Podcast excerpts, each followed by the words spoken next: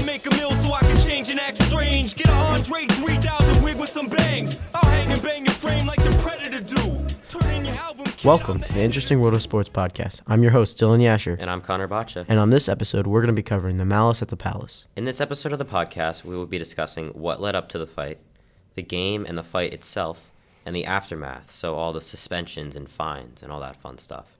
So, what led up to the fight? The date is November 19th, 2004, and the Indiana Pacers are playing the Detroit Pistons. The Pistons ended the Pacers' amazing 03 04 season after eliminating them in the playoffs. The Pacers felt like it was their championship, so they came out fired up for the 04 05 season. One player, however, was a ticking time bomb. He was known for his unusual behavior that included fighting opponents, Smashing TV cameras, applying for a job at Circuit City so he could get an employee discount, and even asking for time off from the NBA season to promote his rap album. That man would be 6 foot 7 Ron Artest. The 24 year old Artest surpassed the Pistons' Ben Wallace to win 2004 Defensive Player of the Year, so a rivalry was already brewing. Like we mentioned earlier, the Pacers came out fired up for the 04 05 season.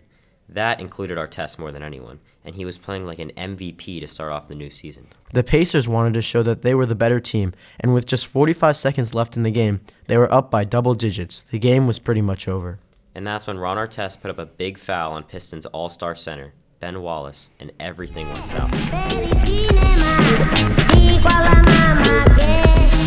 Now, let's talk about the game and the fight. While players and refs were trying to defuse the situation, Ron Artest is seen laying down on the scores table and putting on the announcer's headset, which fits right in with his personality. And at this point, Artest has done nothing other than foul Ben Wallace.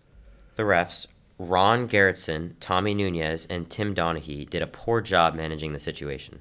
At that moment, the teammates of Artest and Wallace seemed to have settled things down. That's when an angry fan threw their drink at a calm down Ron Artest. If he were to engage this fan, it could spell the end to the Pacers season. It's crucial that he is calmed down for the whole team's sake. And that's when Artest lost it. With no one to hold him back, he jumped onto the scorer's table and into the stands and started throwing punches and attacking any fan that got in his way.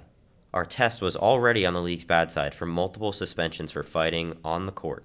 However, the punishment for going into the stands is much more severe, and if his teammates joined in, it could wreck the season, like Dylan mentioned.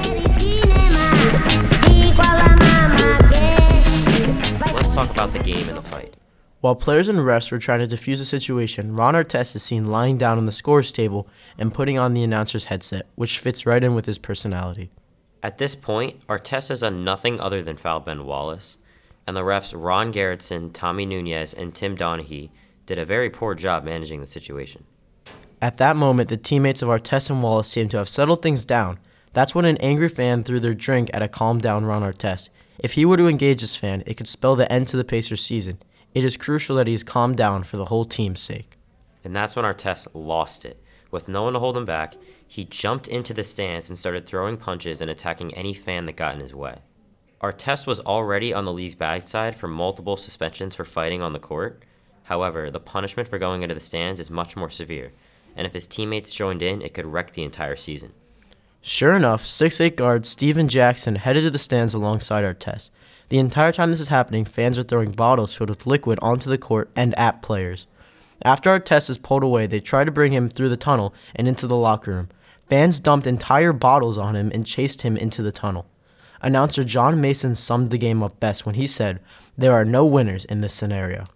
Remember, this all happened with under a minute left in the game, so the officials wisely ended the game early without playing the remaining time.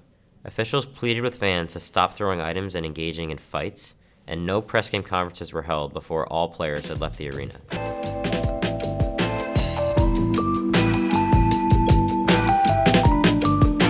And the Pacers would go on to win 97 to 82, but at, at what cost?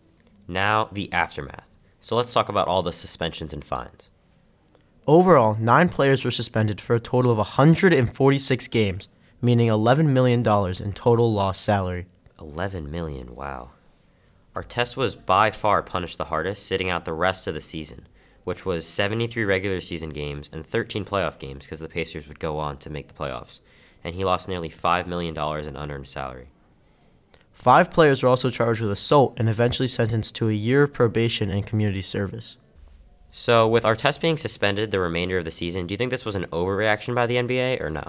I think they made the right decision because if you have a bunch of six seven, six eight guys coming into the stands and fighting people, that's a huge problem. And I think the NBA made the right decision. I mean, yeah, like you mentioned, these guys are six seven, six eight, and they're professional athletes, like coming after your average Joe.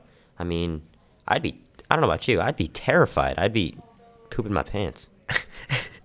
And I think the NBA made the right decision because it's just a matter of safety. If this is like a normal occurrence and this is happening all the time, people are going to stop coming to games. And honestly, while fights are exciting, people are there to watch basketball. And the fights are, while they're interesting, that's not what people are there to see. And they can get violent. So I think the NBA made the right decision. It's one thing to fight a player, that's bad enough. But going into the stands is a whole nother level. So I agree with what, with what the NBA did, um, letting him sit out the rest of the season. And I mean, he lost $5 million. It's not like he just was like suspended, he lost a ton of money. So I think they made the right decision, and I think he deserved all the punishment he got. Once again, I'm Connor Batcha, And I'm Dylan Yasher. and we hope to have you back again.